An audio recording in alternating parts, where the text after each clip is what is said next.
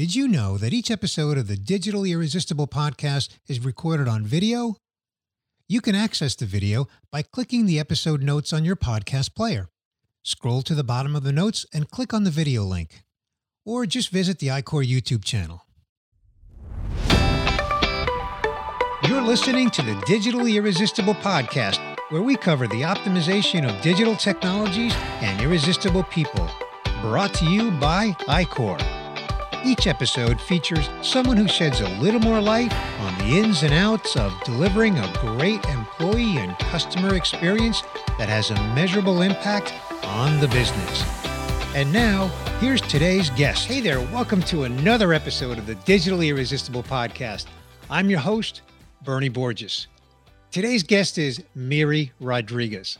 Welcome, Miri. Thank you, Bernie. Good to see you. It's been a while. It's been a while. It's so great to have you on the podcast and just to spend some time with you. It's been a while, like you said. And, uh, you know, Mary, you have one of the most in- interesting jobs that I've ever seen. Seriously. I mean, your title is Senior Storyteller, Future mm-hmm. of Work at Microsoft. That's right. And, That's the title. You've been with Microsoft almost 10 years now, and you're the author of a best selling book titled Brand Storytelling Put Customers at the Heart of Your Brand Story. Yes. And you travel the globe evangelizing the power of brand storytelling. I do. I do. It's a fun job. It's a fun job.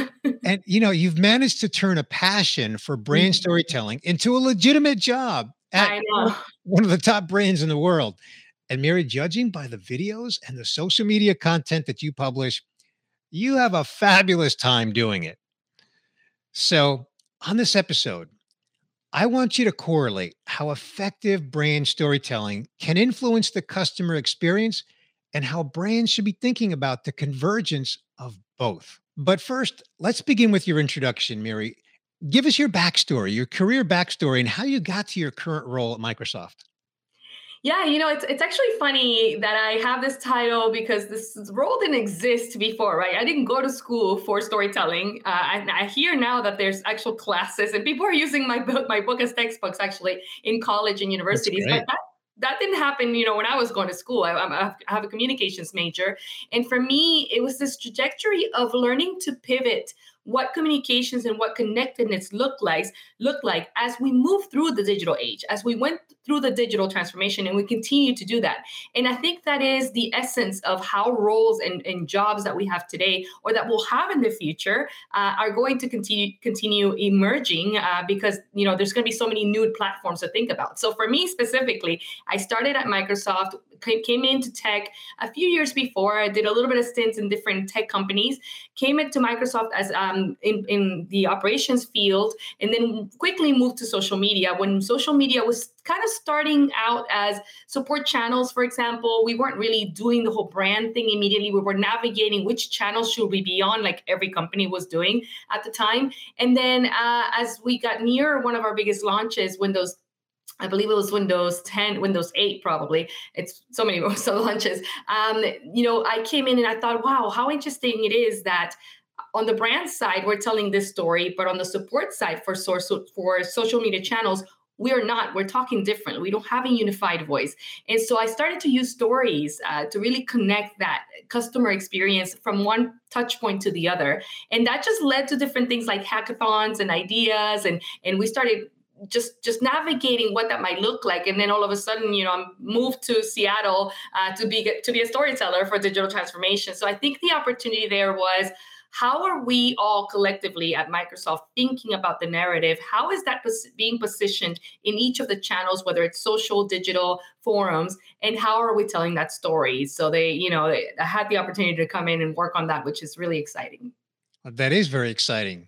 So clearly Microsoft, the, the, the folks that you work with, recognize the talent that you had, as well as as well as the the value of brand storytelling. Yes. So let, let's get to why is brand storytelling so important, and how does it correlate to the customer experience? I mean, it's 100% impactful to the customer experience when you think about how the brand positions itself, no longer just by products or services, but by the entity that it that it represents. Because today's customers, uh, especially the younger generations, the millennials, the Gen Zs, the Gen Alphas, they are thinking about the company as an entity. What is the voice that they have? What is their political stance, for example? How do they present themselves as a socially responsible entity? Uh, can I befriend the brand? Uh, do I want to befriend the brand? So it's no longer about the quality of the service or the product. It is about the entity that the brand is representing. And so the story and the brand story enables that opportunity to connect at that level as a human find humanizing itself is no longer or humanizing the brand is no longer talking like a human. It's actually behaving like a human and recognizing that brands have a voice brands have a stance uh, and what and if you say choose to say nothing you are saying something. So what are the messages that you're sending your communities uh, and your and your constituents and your potential customers? And that has become more prominent as we have navigated for example the global pandemic social injustice at a global level uh, of course climate change which is top of mind. So many different things that are affecting the way that we look at a company or a brand and say do i want to invest in this brand? Because if i do it means i'm investing in something bigger than just that product or service? Do I align to those core values of that brand? So the story enables each brand to differentiate by sharing those core values, sharing their origin story, sharing their why, and can, continue to reminding their customers why they exist beyond just providing a, a, a, a service or a product. Optimize your customer experience through digital transformation with iQor. From robotic process automation to conversational AI, we're leading the way in digital CX. Smile with iQor. Learn more at iQor.com. You know, we, we always like to say that the, the customer experience begins before the customer actually became a customer, right? How they engage with the brand Absolutely. through the marketing, or if it's B2B through the through the sales process, right? So that customer experience begins long before they actually spend any money and become a customer. But mm-hmm. then once they become a customer, then being exposed to the brand's storytelling on an ongoing basis can be a great way. So give us some insights. I'm not asking you to share everything that's in your book in a 10 or 15 minute podcast episode here, but maybe give us some insights into how brands can do effective storytelling. Yeah, so uh, you know, it, it, there's many ways to effectively tell a story, but in my career in my profession and the way that we have done it at Microsoft uh, and beyond, it's been around designing, not just telling a story, because we've discovered that you know storytelling is not just telling stories. And a lot of i see a lot of brands and a lot of companies trying to just go out and, and use this idea of storytelling to just create something that looks like a story and it's not really in, immediately aligned to the core values the mission and the, the, the narrative of the brand itself so i look at storytelling from two perspectives from a brand perspective brand storytelling number one is the the way that you can best delineate what is happening to your brand, how it was formed, the origin story of it, if you will. Uh, reminding your audience consistently with nostalgia, if you will, why that brand exists back to its core value back, back to its why back to you know why it existed to begin with and reminding consistently that narrative going along with everything else that you're sharing whether it's a marketing campaign which is usually short lived it's got a you know it's got a, a time period stamp uh, stamp to it or products that you're serving reminding people why that product was created by this brand. The brand exists for this reason not just for that product. Uh, and the second one is the brand storytelling that is more marketing related and it's got to do with campaigns of stories that can serve to um, to actually complement that narrative. So stories uh, from employees, stories from partners, stories from customers that are based essentially confirming these brand values are being lived out actively through the ecosystem that the brand serves. Because if I come out and say, "Hey, my brand is very eco-friendly," uh, but I know customers know very well that I'm not, they're going to go tell that part of the story. So it's not going to be congruent. Uh, the same thing with website, for example. If I say, hey, we're a very inclusive brand and we pride ourselves on being, you know, very inclusive, yet my website is not accessible um, in, t- in, in, in its technology, then I'm not living out that brand. So looking at the brand narrative itself and what we're saying about the brand, and then using other uh, other channels, other people, other partners to really confirm that brand as the narrative. Does that make sense? Yeah, yeah, absolutely. You know, you remind me of the fact that, as you know, on the Digitally Irresistible podcast, we feature a lot of iQor employees. So, to to some extent, we're we're doing that brand storytelling ourselves, and it leads me to my next question, Miri, and that is, the topic of culture. How, how does mm-hmm. storytelling and culture what what's the the relationship there within a brand? Yeah, you know, I we I've seen this. I so you mentioned I've been here at Microsoft for ten years, and I was here before the Satya Satya Nadella came in as, as CEO. So we called it Ballmer days when Steve Ballmer was our CEO. And I can tell you, and I talk about this in my book. I can tell you distinctively when we began to change our narrative when we actually changed our mission and began to really own that story make it ours as employees it really innately changed the way that we did business. It was from an inside out perspective. You know we changed our, our, our mission became to empower every person in organization on the planet to achieve more. Uh, in my book, I talk about something called the universal truth in your story. Basically, it's that feeling that your brand gives to people, that intangible feeling. Uh, Microsoft's feeling is empowerment. I don't have to explain to anyone what empowerment feels like. You either feel empowered or you don't. And that's that universal feel. And so when we wake up every morning and it's, you know, it's embedded in us, it's in our DNA as, as a culture to empower people, we're all even in, in our own individual spaces, we're all doing the same thing. We're all living the brand in some way, the brand mission and the brand story.